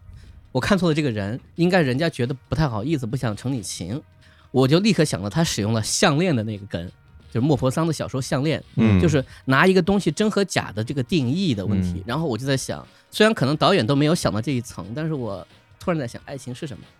如果嗯周野芒的就是那个老吴的这个故事所定义的。嗯索菲亚·洛兰的爱故事是他的爱情和嗯这双鞋，到底你怎么看呢？它到底是嗯一万多还是两百多？你这双鞋拎在手上的时候，已经就是这双鞋了。你怎么去看待这个感情？到结尾的时候，我认为他其实还是想讲清楚，不，还是不想讲清楚，就是说应该怎么看，就没有真相。怎么去理解爱情这个事儿，嗯，他都是在用很暧昧的方式在往前走的，所以我才会觉得说，确实我说这么多原因是因为确实结尾不好写，如何让人觉得买力就应应该觉得我可以接受你了，说前面太快了，我就怎么的，我就没有任何办法非常明确的写出来，因为导演可可能也不觉得这是一个能说清楚的事儿，他所以他必须得用另外一条线来走，只是说老吴的这个死可能不是最好的方案，也不是说老吴的死，我是说，包括把爱情神话的这个整个这条线的背后的这个故事挑明这件事情本身，在我看来就不是一个很好的处理方法嗯。这我同意，对对以及甚至于他们在讲这个故事的时候，他讲这个故事，周围人听这个故事给出的反馈，还有一些东西，整体看来让我进入了这种中年人的特有的油腻的氛围中。啊，嗯就是对我就感觉就是在这种环境下的每一个人，我都不想跟你们打交道，就是这种感觉。你知道做的好的是什么嗯吗？就是《甜蜜蜜》里啊，姑妈对对对永远在说我在对啊等威廉对霍登回来，不是这个 就我没觉有得再说我了。觉得他就是姑妈嘛，对他就是姑妈讲的就是姑妈这点事儿嘛。嗯，但是在那个片子里面就没有把这个事儿当成主要的事儿，它还是在我们的人物自己身上。嗯所以这也是我觉得总体会有问题是什么呢？它有太多让我要脱帽的地方了，就是致敬的部分比较多，嗯就是很多小的细节你能看出别的电影的影子。当然这不是问题啊，这只是说你也许有更好的办法去解决。嗯但是呢，又又确实不是很容易。像这种电影，就是多一分少一分，这个分寸感会比很多类型片要难。嗯你觉得这是不是年轻导演的一个特点？就是他成也神来之笔，败也神来之笔，有可能嗯，就是他，他就是成型的部分，他就是哇牛牛厉害，就是怎么样的。然后不成的部分，他自己也无法控制，哎他解决不了无法也解决不了。嗯因为我甚至也可以说，那个部分有一定程度可能借鉴了李春平的那个段子。嗯就如果大家知道这个人的 话，嗯，大部分的时候那种神来之笔都是嗯突然脑子一想，哎，这事儿可以放在我的故事里，可能很多人就能写出来。嗯大家看出来是你在用一个梗，嗯，可能也会觉得挺喜欢的。嗯但是反正我是感觉到最后啊，就是我。我被那个彩蛋那个那个对话给救回来了，嗯确实我跟你们感觉是一样的，嗯就是从他讲开始到葬礼那一部分，嗯会感觉有点啊，我在等了。我知因为我知道结局了嘛，嗯在此之前都会觉得我诶，我可以愿意继续看个这个故事看下去，嗯，分分合合没关系。嗯这个我是看到他们最后，我觉得被救回来了，就是他们大家一起说看一下《爱情神话》嗯那个老板，嗯，嗯，然后坐在一起看《爱情神话》这个，看来是个字幕组的作品，对，看爱情爱情神话，然后说，然后呢，我当时在他们刚开始打开这个作品的时候，因为电影里拍了一个，嗯他们正在看这个电影的这么一画面，我心里是很忐忑的，我很怕他把这段又又没拍好，嗯那这电影不就烂尾了吗？嗯嗯，结果最后呢，他们大家看看完以后，镜头一转，所有人都快睡着了，嗯，然后 说呃我给你做点东西是吧？对，然后里边每个人的那那个表现、嗯，那个语言，我就觉得特别到位啊，嗯就是什么 那谁嗯你能看懂？那个倪虹洁说这什么东西看也看不懂， 然后那个马伊琍说吓死了，然后那个其中说哎呀，的确啊，有点吃不消了，这吃不消了， 然后说我们不看了，我们不看 了，然后问那个问那对亚申娜，你你你怎么样？亚申娜这个古历史我也看不嗯 对懂，对，就是我古龙看马丽是我也看不懂，对我觉得这块儿的话嗯，我认为是一个非常好的处理，因为就是大家。在现实生活中，像这样的人，大家去看那样的一个电影，嗯这个反应才是正常的。嗯对这个才是又回归到生活了，但他们想看是正常的，嗯对，又回归到自己嗯真实的生活那个状态了。其实和中间的那些咱们刚刚讲的不是特别好的东西又又区隔开了，嗯又回到这样最开篇的那种那种嗯节奏那个劲儿了。嗯这个时候我觉得，哎对对哎，就回回来了了，哎，回来嗯，对对对最后对嗯还可以嗯。所以幸亏有最后这个，幸亏有这么一幕嗯，对吧？因为那个电影我看过，你看过呀？我没看完啊，我我也看 过，嗯就就他就就那个谁嘛，费里尼嘛，费尼嘛，嗯对费里尼的电影我看过很多部，哦，我都没看完。啊，啊好吧有一个我我跟钱老师有一个梗嘛，就嗯五国，他有一个电影叫《五国》，嗯，然后我就然后我说五国啊，我看了多少遍，五遍十遍，嗯每次。都看，每次都30多看不分完钟不行嗯。然后后来我们就把一个电影怎么看也看不完的这种行为叫做看五 国，这回又看五国了吧？后来有时候说顺嘴了，看五博， 又看五博了吧？ 对我非常能理解那个心情，就应该是这种反应。对那个片子确实对很多观众是考验，确实它在嗯电影史上也不是好懂的电影，嗯，哎呀，咱们聊这么多啊，那热热闹闹也不知道大家听过这仨人聊的疯了。 那最后啊，就关于这个作品本身啊，我还有一个问题想问问你们俩，嗯，嗯你们觉得马伊琍有没有接受徐峥啊？在影片的最后，我感觉如果按他这个做法，他就是想表达接受这件事儿不重要，就是他只是换了一个方式跟他聊天儿，我其实也类似的感觉，我是嗯觉得成年人之间的恋爱，很多时候它只是恋爱本身，嗯至于后面接受你不接受你，后面能够走多近走多远，那可能是另一件事儿。嗯或者甚至是说那种就是萍水相逢，一夜过去，或者怎么样，一段时间嗯，之后分道扬镳是非常非常正常的。真是，对嗯他这里有一个前提是说，他其实是知道徐峥这个人好在哪儿，他有一种逻辑叫做我不想太快或者不想伤害你，嗯我我觉得不是矫情，这个确实是存在于马伊琍那个退让的时候的一个逻辑的。嗯，但是这件事儿，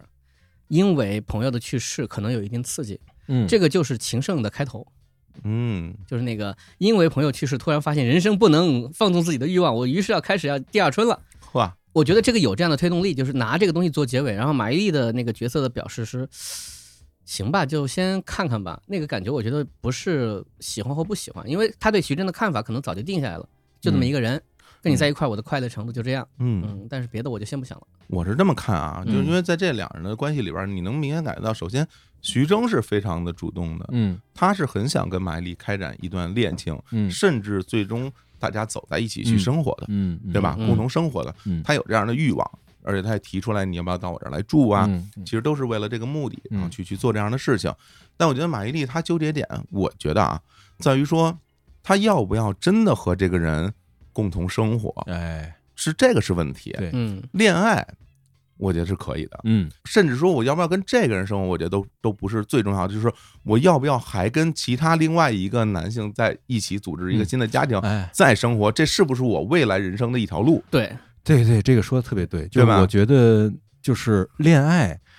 其实不是解决问题，对，恋爱就是恋爱本身就是恋爱就是恋爱本身。对 love is love，而后面就是说要不要走到一起，其实是要解决眼下的问题的。我要不要住在这儿？我的孩子要不要去英国？然后就是这些对东西，对对所有问题都是要解决的。嗯所以你看，就是我们有时候会说，呃，在恋爱中的时候呢，有的人会觉得，哎，你怎么不讲道理，或者你怎么样的？其实那是因为恋爱本身不是解决问题的。嗯，你如果要解决问题的话，那就换成了另一种生活方式或者一种精神状态对。所以在这个里面，就是这两个人在一起。其实他甚至分不清，就是谁主动谁被动这种感觉，就是互相这种瞪着往前走这种感觉，嗯大家很享受这种感觉。是是，对，而且我觉得徐峥应该是知道这一点的，所以他在一开始聊的时候，最开始先抛出的第一个点就是说，就是意思就是总比跟你妈在一块儿好吧，嗯，就是有的比吧。嗯但是马伊琍给出一句回复啊，说，哎呀，这么大年纪了，不能再走老路了吧？嗯哎，嗯什么叫再走老路啊？对不对？你就琢磨琢磨，什么叫再走老路啊、 他对很多可能会发生的事儿不兴奋了。对，就是说，我觉得再走老路不是只说再找一个人结婚，然后嗯再离婚、再单身，不是这个意思，嗯是说我未来的人生是不是还要跟另外一个人一起生活？这件事对他来说是一个老路。嗯其实我觉得在这一点上，他并没有下决心说要这样还是不要这样，嗯只是在这个时候，他可能个人的倾向不是说两人一起生活，嗯可能是我自己这样生活嗯，也就是挺好。我并不想做判断了，对这个对事情，对对，然后最后他说：“哎，那我们明天一起喝个咖啡吧。”嗯，也不代表说行，我们就尝试着所谓的以结婚为前提去相处，不是这样的。哎对对对，这个不也这样是，的就是嗯我我是觉得可能有的时候，当然这个是暴论啊，但是我觉得有的时候女性在跟男性交流中，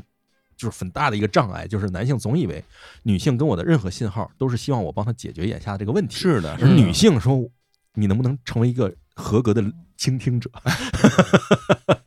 对 对对对对。呃男性是结果导向的，这个是事实，就对很容易我会我去想我怎不么。需要你帮我解决这个问题，我自己本身也大着呢，对，就是我就是跟你吐吐槽而已，其实，在这里面，林红杰觉得也点过徐峥啊嗯，说说哎呀，白老师，你你不要太认真了吧，什么是吧？ 然后，其实，在这某种程度上来讲，其实徐峥是很很在意的，嗯。或者咱说难听点儿，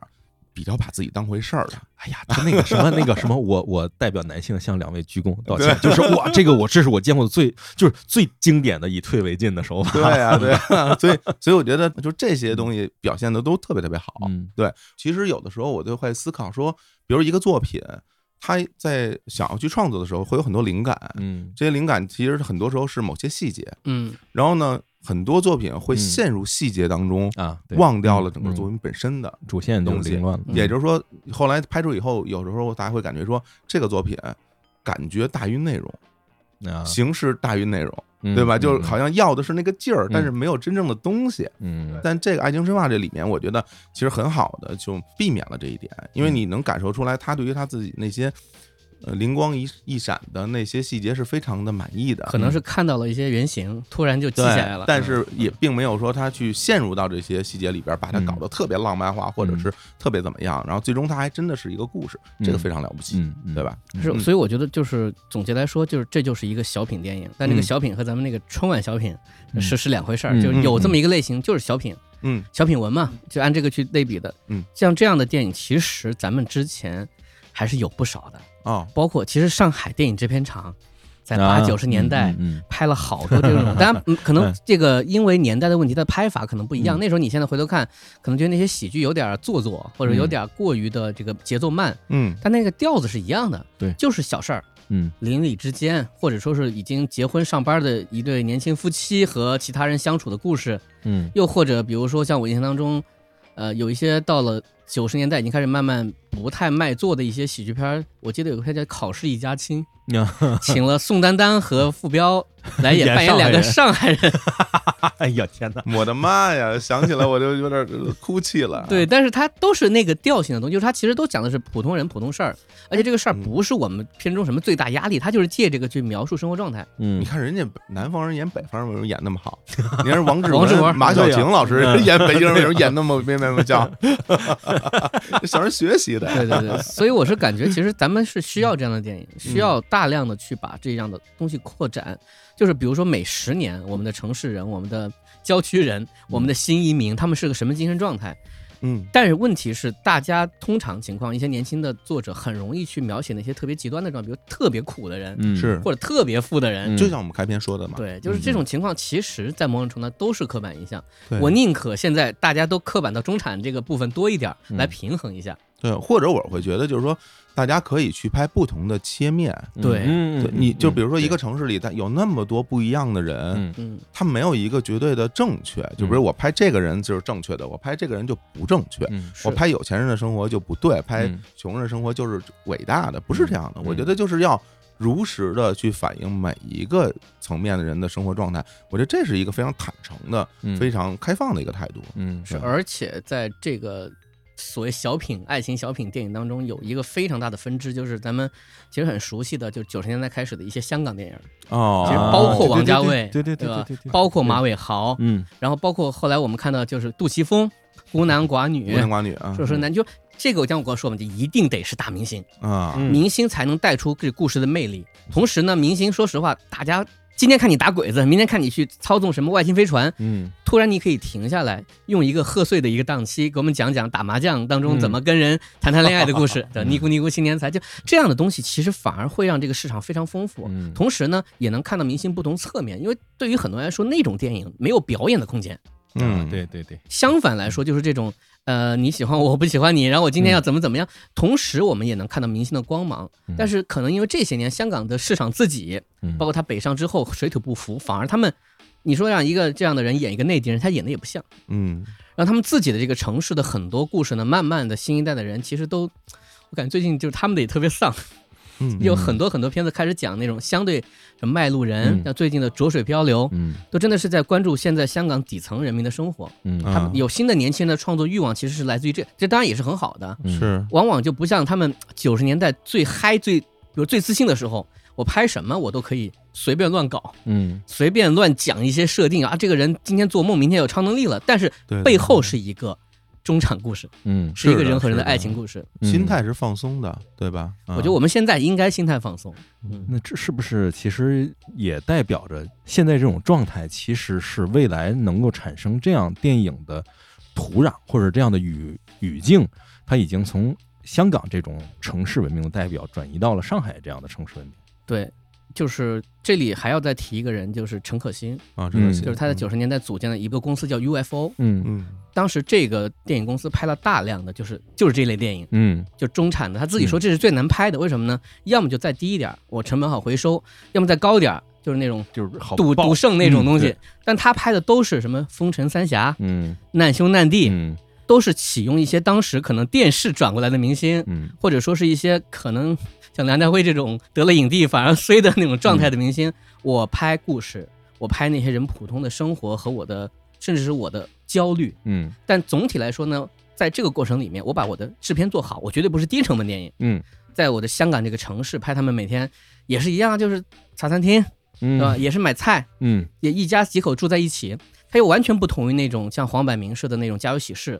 就特别假的舞 嗯台感的那种贺岁喜剧。嗯这种电影对他来说，那个时候就是年轻的电影人，他们三十来岁、四十岁的这样人，大量的生产，但是慢慢的确实也因为市场萎缩，就这种东西，他来到内地就没法拍了。嗯。嗯所以我觉得我们是有机会的。其实我对香港的所有的绝大多数好印象，都是恰恰是来自于这种电影。嗯，对，就是不是那种那个特别炸的那种片子，什么那个怒这个火那个重这个那个烈那嗯个，就是不是那种。 然后那个或者是那种特别的浮夸的，像电视或者说那种古装片儿，可嗯能更多的是那种整个那个对比度比较。低的那种比较暗的，在香港的城市里面生活的那样的东西，那些东西反倒是让我最后给香港留下很强烈的印象，并且温度觉得嗯，这有种温度，就是特有的，就是这就是香港这种风土人情。我来了香港，感受一下这些东西。嗯对你说那真实的香港吗？也不一定，嗯，那就是一个电影中的香港。它其实就是我们想象中的那个有温度感的香港，是那样的。就是这种都市感，嗯，那必须得这个城市真的是一个都都市才可以。它才可以。哎对咱们就这么讲，我觉得就是，比如说咱们之前为什么没有这种类型电影？想啊，我两千年到上海上大学，嗯，那个时候上海，我觉得都不是一个所谓有都市还感的拉包呢，地那方时候都不是。是一个对有对都市感的地方。对对对你更别嗯别提北京了，嗯我觉得北京到现在都不是一个有都市感的地方。嗯嗯北京就是一个，嗯，首先就是一个一个属性就是北京，嗯，是啊北京。然后另外我感觉就像一个特别大的菜市场，就是就是热热闹闹，然后人来人往，但它不是一个所谓的嗯就是咱们定义中的类似于香港或者哪儿的这种这种城它是市首都，它不是城都市的感。觉。嗯但上海这些年真的是越来越像一个所谓的城市了。嗯当然，大家可能说哦，你这么说就不公允了。上海那么多年前十里洋场是吧？嗯东方巴黎那是什么时候的事儿了？嗯那嗯那时候有那个时候的都市电影，你可以去看那些嗯老电影。但现在新的时代，我觉得就像这个《爱情神话》这样的电影，它的嗯的确确就反映了这个城市它的都市化的那个那个那个腔调、嗯，那个那个劲儿，对这个就对了嗯啊。对，而且也是现在才能拍出来，因为之前不是那样的。嗯对，这也是随着经济发展，包括整个时间的流转，嗯才走到今天这一步嘛。嗯，是，所以我觉得我们都很清楚这部电影哪儿不足，甚至有些地嗯方你能看出是导演因为年轻，就是作为一个新导演，他有些地方处理的可能是有点言不由衷，是能看出来的。但嗯是我愿意鼓吹它的原因，就是因为我希望这个赛道再宽一点。对，这个是特别重要的一个事情。就是我当时看完之后，我的感受就是，它好像那种那个欧洲或者日本的那种城市嗯，爱情电影那样的东西。是那其实，如果我们有更多这样的电影出来的话，嗯那其实就是我们能够更多的去关注到，首先这个城市是什么样子，这种温度感是什么，以及能够感受到里面发生，就是有舞台让人去讲故事。对，再不济的话，你讲一个这样的故事，我说点儿就是过于那个没谱的事儿，就是你输出也好输出，嗯，因为它是一个更容易被普世接受的东对，西。你看天下桥下面那个那个店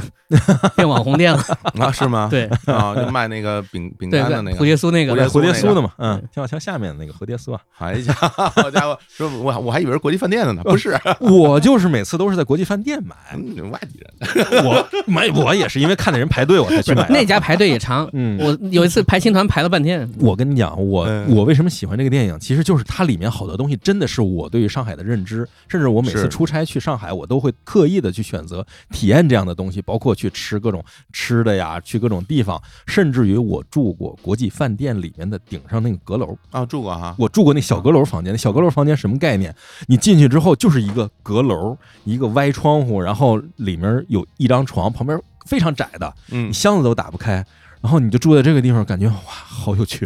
啊这可厉害啊，嗯，呃哎呀，这当年很多名人在那儿结婚啊，那嗯，对，就是他那个小，嗯不是那种好房子，是那种最窄最窄的那种明白商务小明白间儿，明白。就感觉各种先烈都在这类似的环境下住过吧？是这种啊，感觉嗯是这样的，。是这样。而且就是你看，你说到那个买这个什么点心那个，其实我相信就是这个电影里边出现的那些所有的那些店，嗯，大家都可以按图索骥去找。对嗯对，因为那个地儿也挺好找的，对吧？就包括他们一开始喝咖啡那咖啡厅，嗯哎，咖啡厅那那出戏太逗了，被那保安 赶， 我觉得他们挺坏的。嗯为什么说我说挺坏的？就是因为我在看这个电影的时候，我经常是会带入到自己所谓的上海视角来、哦来看这个东西。嗯就是我身边的朋友肯定也会，大家也会觉得这个特别逗。为什嗯么呢？因为赶他那个保安是个外地人，嗯，对对 吧？然后那个保安是哪里的口音呢？嗯，那个啊啊，原来是 那里，然后，然后结果呢？那个老乌说什么呢？哎，你看看啊，现在他们成主人了，我们成客人了嗯啊，呃，这这个地方越来越没有没有人情味儿了、这啊这。句话深了去了。嗯哎，然后，哎然后，然后徐峥马上掰了一句说：“嗯什么主人客人呢、嗯大家这往前倒几杯都是客人。嗯哎，这块儿就给他说平了，嗯就说平了。嗯但我觉得就特别逗，就嗯特别有意思，嗯就里边有很多这样的画面，嗯它很真实。对对对，包括徐峥跟老吴穿那个衣服，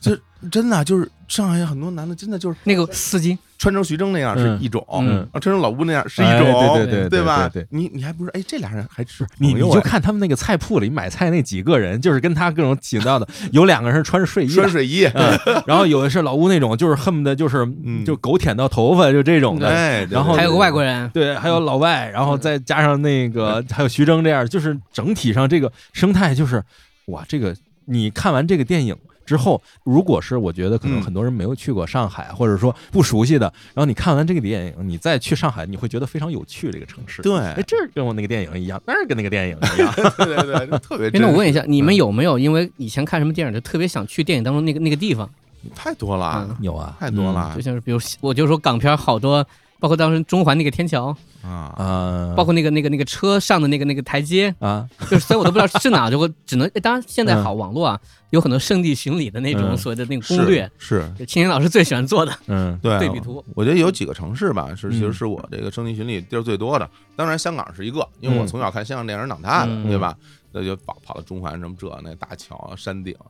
嗯，骑行小轮，手印儿什么 的，看着您就开心啊。然后你包括到了这个东京，嗯东京太多了，嗯是 吧？太多圣地巡礼了，是吧？嗯？我那那时候主要跑到慕黑川啊最最完美的离 婚，我看那个是吧？就趴在河边儿，非啊，爬河边儿嘛，就太多了。然后包括呃，我觉得在上海，其实在上海也有挺多的。嗯我印象最深的一一个是哪儿呢？当时韩寒拍那个《后会无期》，嗯，有很多场景其实是在他老家，上海金山、哦，亭林。嗯听那阵有好多的那个镜头，有个台球厅什么的，嗯我还专门跑到那儿去，然后哦，还我还到那个台球厅里还拍了照 片，哎，这太有意就思觉得了。特别嗯好玩儿。对对对，就是我反正感觉就是一个城市需要这种更加生活化的那种场景，因为嗯有大量的故事，就我最典型就是动作片儿，很喜欢标榜自己去到哪个城市，嗯，对啊，但是呢，它过于冷冰冰，会感觉到你就是买了一张图或者买了个素材。嗯我们记得《零零七》是最典型的，扛一个全景，它打上两个字“伦敦”嗯或者是“巴黎”啊，好，对，接下来就是内景，嗯然后，拍一个那个最标志性的建筑是吧？对，然后在在那那个个标志上那个地方建标筑个上车飙车，哎 对骑摩托车在 人往楼顶上跑，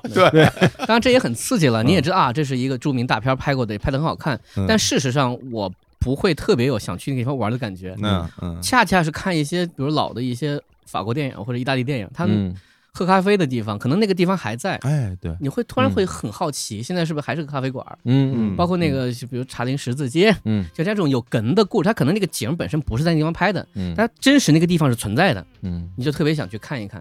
很多很多电影，它其实就是在给城市在增加另外一种维度。真的是你拍的多了，嗯，这东西就能成产业了。你看我啊对我印象比较深的其实是巴黎啊我也和巴黎拉拉烂的这两个。啊，嗯对，尤尤其是拉拉烂的，就是看完的时候，看之前先玩了 GTA 五，哇，然后啊玩完 GTA 五看拉拉烂的，看完之后正好去洛杉矶出差，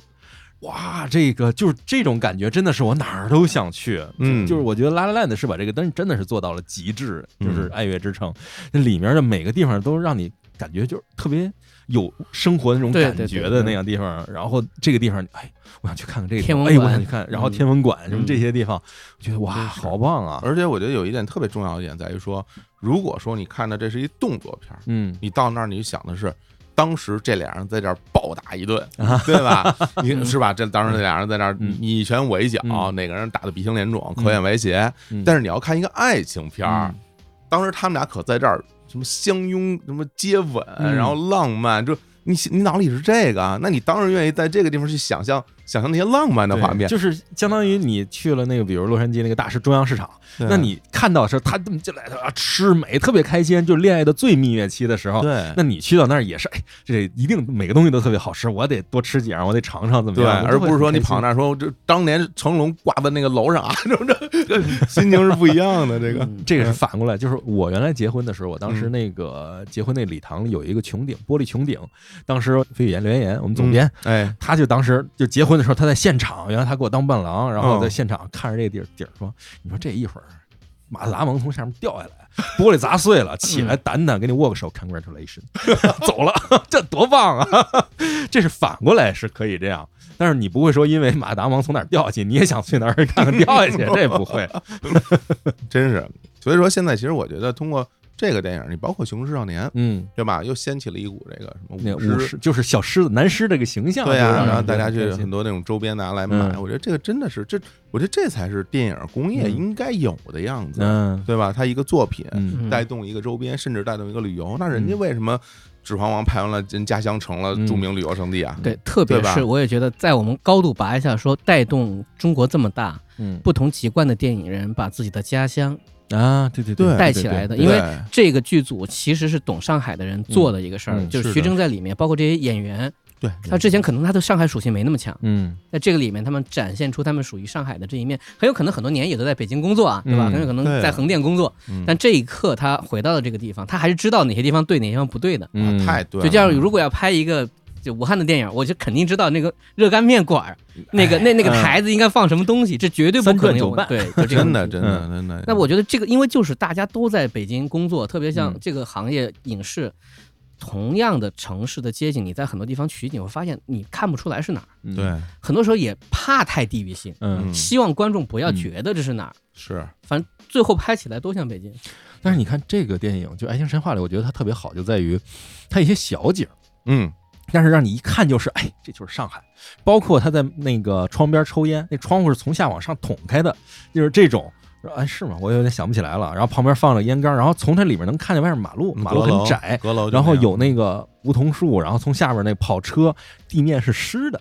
那个烟灰缸还是一个糖罐的一个什么呃对对，改是个的，罐它儿的，，对，那个上面有个是小猫，嗯，就是整体这种这个是感觉电影院才能看得见的，你可对以这么这想。对你得去电影院才能感受到这些。嗯当你沉浸在里面，感受到唰一个车开过去，然后那个然后那回来这种感受的时候，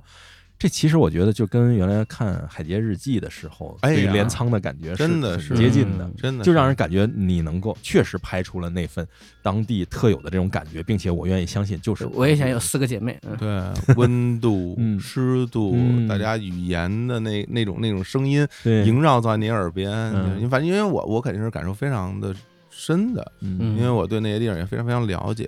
他住在那阁楼里边，他什么味儿我大概都清楚，嗯，因为那种木质的嗯房对子，对对对对下过雨之后会反那种木木头的味道的，嗯嗯就是这样的感受。真是我真是会觉得，如果说大家看这个电影，你真的把一些视角局限在所谓的男女关系啊，嗯或者是女性独立啊，睡没或睡啊或？者是怎么怎么样 啊，这些视角上，嗯我只能说就是您感受到的它的妙处就就缺少了很多、啊。其实它是一个就很妙的嗯这个东西不是一个那么尖锐，或者说需要被那样尖锐看待的电影，它对其因实为是一个一团温晕的一团气氛，水晶球像你说的，嗯，嗯，对就是就是一个水晶球里面的某种上海的切片，对然后你把它逛一逛悠，然后拿起来，然后看一会儿，这个感觉其实挺好的。对，所以就是也希望吧，大家以后在看作品的时候，嗯就别被现在所谓的这些舆论导向所左右了。嗯因为在现在很多时候看一个作品，大家都有一个一个规则，嗯先拿一个规则一个罩儿，嗯就像我们这个桌子上那些菜啊，就是家里人没吃完，拿一个罩儿啪罩着，嗯省得苍蝇咬它嗯啊嗯，干净一点。嗯呃，现在看电影有时候也是拿一个罩儿，我先罩上，嗯所有出来罩儿以外的东西它都不对，嗯它都不对，是吧？嗯，或者所有应该出现在罩里但没有出现的东西，它都是欠缺的， 对吧？它都应该有，这东西才是才是对的，才是正确的。其实我觉得，就这种想法，我觉得嗯你如果有这样的想法，你去看这些作品的时候，你可能会给你自己带来很多，一是不愉快的观影体验，嗯嗯二其实你会缺少了很多真正和创作所共鸣的那个可能性。对，就是对看电影还是要保持一定的开放心态，不要背负着使命感去看。对啊，所以我最后可以这样说，就是说，如果你能理解这一点，那对于你来说，你就能理解。对于老吴来说，索菲亚·罗兰不是索菲亚·罗兰，嗯，它只是它连接罗马那个回忆、那个温度、嗯那个神话的一个连接点。就像是你如果从一部电影当中，你觉得你理解了一个城市，嗯或者你感受到了一个城市，不管你是不是这辈子没有机会去，嗯。那就是电影的神话。嗯，对对对对，真是，其实所谓老文存在不存在，真实不真实都不重要，不重要嗯，真不重一要。点儿都不重要，嗯是 吧？对。那我觉得这样吧，咱们聊到这个程度，我觉得到了节目的最后，每个人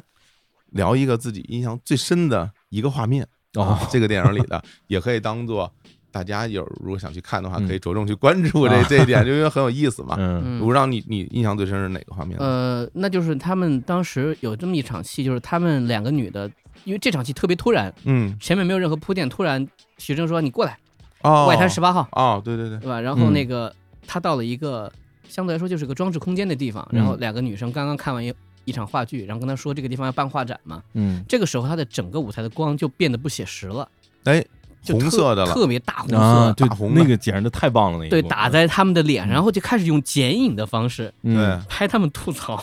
就两个女生开始在讲说啊，这个戏怎么怎么样，各种各样的那个根本不尊重女性。突然舞台化，对那一段突然变得特别的怎么说呢，就很写意。嗯然后他就把两个女人的那个那个样子的轮廓打在那个墙上，嗯，就没有没有他们自己的那个带关系，就直接就是一个一个剪影。嗯然，后徐峥就站在墙的前面，然后就感觉被这两个女人的那个影子所左右着，然后就讲就啊，最后就跟你刚说的说，哎呀，讲了那么多，那我就道个歉吧。 就那一段就突然的让我觉得说哎还是可以玩的。嗯，哎这一段其实你要说他的风格跟前面所有的那个，比如说光啊什么很突兀，对他玩起来他了，玩起来了，嗯很轻松的就把这么一个其实是有一点就非常重要的一个转折的部分，他用这个东西带过来了。对，嗯有时候你就你说你去分析他为什么玩这么一东西，那你就有点走窄了，啊，对对吧对对，实际上他就是玩了一下，嗯，嗯我是这么理解啊。嗯，对，机会难得，对啊，玩一下，嗯玩一下挺开心，对对吧？嗯，嗯，三金老师，我其实就是一直以来特别喜欢，就是它可能都不是一个场面，它是一个场景。嗯我特别喜欢的是她李小姐自己的那个家里面的啊那个对逼仄的那个场景，嗯，就是整体就糗的哟，就是挤在一起，对美术那小特别好小孩儿的屋，就是对那个美术简直做的像种田洋平的美术一样，嗯那种感觉，对就对所有东西细节到位，十分丰富，而且那个位置关系什么的也能感觉出来，再加上他特意营造出临街，然后小门儿窄楼梯对这一套。就是墙上挂着孩子画的画，挂爸爸挂着挂着自己的衣服，挂自己衣服，然后那个爸爸的头被画 掉啊了，呃，对就是不只是他那个孩子房间啊，对还要嗯包括那整个这一对套，上然后下外的那个地外方面的嗯厨房，然后他妈，然后再嗯过道的，尤其是那过道那个感觉，给我的感觉特别好。嗯就这一套下来，能够感受到的就是。因为我自己，我小时候在天津，就是我啊奶奶家也是类似的这种，就嗯嗯是嗯小楼，然后这种窄的感觉，以及我好多同学家也是住在这种，甚至我自己，对我外婆家也是这种楼，对哦我就我自己曾经原来有时候想过我那，因为我家现在就在那个天津五大道那边住嘛，就我在想，就是我嚯是不是未来住也是那种嗯能够沿街啊，一开钥匙拧门进去小洋楼这种。那边都是那样的吗，对对都是那样的嗯嗯，然后，所以我看到他这个的时候，我就一个是特别亲切，另一个是我能感受明确的上海的这种呃逼仄的小洋楼里面这种生活状态。因为在上海的人一看就明白他这种状态是什么样，他不是嗯像徐峥那种自己一个小楼，生活特别的宽敞、那开是放感，，他是是那种完全内收，而且是这种冲突极强的。嗯上海话这叫弄堂里，对，就弄堂里的这种一个小洋楼住六户人，嗯，你那个从门洞进去，你头顶上一看跟花儿一样，六个灯，然后下面在那个每个人手能够得着的地方拉出一根线来，一共六个开关，嗯六零那个一零一、一零二、二二零一、二零二、三零一、三零二。你回家，你必须开你们家，就没有声控灯，没有那个，你必须开你们家自己那个灯。你敢开别人家灯，你试试，啪，六个脑袋探出来，开什么呢？电费你交啊，对，就这种情况之下， 然后他住在这种环境之下，就是等于他这个人的其实所谓的危机和他的困局已经被描写出来。在这种情况之下，他看着外面的那个街道，然后抽着烟，外面湿湿的地，咵车过去，那一幕我感觉嗯不错，这就对了。嗯嗯，就这个对人是为什么是这样一个人物嗯性格，嗯一个人物底色，对，这就又真实又准确。，对，嗯对我我也非常喜欢这个。然后我自己最喜欢的一组镜头，嗯其实是他们那个老吴跟徐峥他们俩吵架了嘛，嗯因为要要办画展，嗯后来他说你找什么破地方，是因为你画不行，后来两人就吵起来了。嗯然后完事儿之后，有一组镜头表现他们俩之间相互斗气的那嗯种那那组镜头，嗯就像小孩一样，就就对特掰别面儿对特别像小孩儿，嗯然后两个人什么就是一个人啊，你来了我就走嗯啊，你你在这儿我上那边儿嗯，然后那又配着个音乐，然后镜头是那非种常幽默，嗯平行的对对横对对移的那种对对那种镜头。哎呦，我真的就我看到那一幕的时候，我心里会觉得哇，这这我多久没有在电影里看到这么有童趣、嗯有这么这么有意思的这样的一个镜头，就是。很像，比如当年那什么向左走，向右走啊，那个漫画儿，包括后来他拍成电影嗯，他也会有这样的画面嘛。嗯但是那个其实是表现恋人嘛嗯，但是这俩哥们儿之间嗯这种吵架也跟小孩儿似的，就我觉得就特别好。真正的喜剧感的镜头，嗯对我特别喜欢而且这个，你要一说，我觉得特别像话剧，是对吧吧？话剧的中间场很对喜哦欢玩这种，对对对对对对对嗯然后旋转门，对对是吧？对转门转对转一圈儿，再转一圈儿，嗯每一圈儿是一个场景，嗯嗯，然后对两个人那种闹别扭，嗯，然后啪，没有任何台词，不给台词的，对就然后走开然后嗯切啊幕对嗯是吧？嗯对这种是非常好的，对就特别好。所以你说这爱情神话也是个爱情童话， 真不错。行吧，那我觉得嗯我们聊的也差不多。嗯好哦反正总之呢，如果大家在听到这期节目的时候，这个电影还在线上，嗯我们也推荐您去电影院看一看嗯啊。然后不要抱着一些不切实际的期待，嗯哎，对。就是我觉得它就是一个你看了以后觉得嗯哎有点意思嗯，感觉不错，对是吧？如果您感觉没那么好啊嗯，你也别赖我们，其实我就们是感觉个不错，就是啊个小品嘛，对就是对小品文啊，那那种是小品小，品，而嗯最后我会觉得，真的我挺开心的，因为之前前一阵儿我看那个电影票房好像已经两亿多了啊，啊对但我哦不不知道到今天是多少啊，今天两亿多多点儿是吧两点二三吧，两亿多，嗯那我就真的嗯我就挺开心的，我挺为他开心的，嗯这有这样的成绩嗯就应该鼓掌啊嗯，什么要不然老让那些什么东西弄好多票房，我心里也嗯不痛快。嗯 好嘞，好嘞，好嘞，那行吧，那今天也特别感谢三金和武瑞老师，我嗯们来到录音室，我们来录这期节目给大家听，那我们嗯就跟各位说拜拜，拜拜。拜拜拜。 Thank you.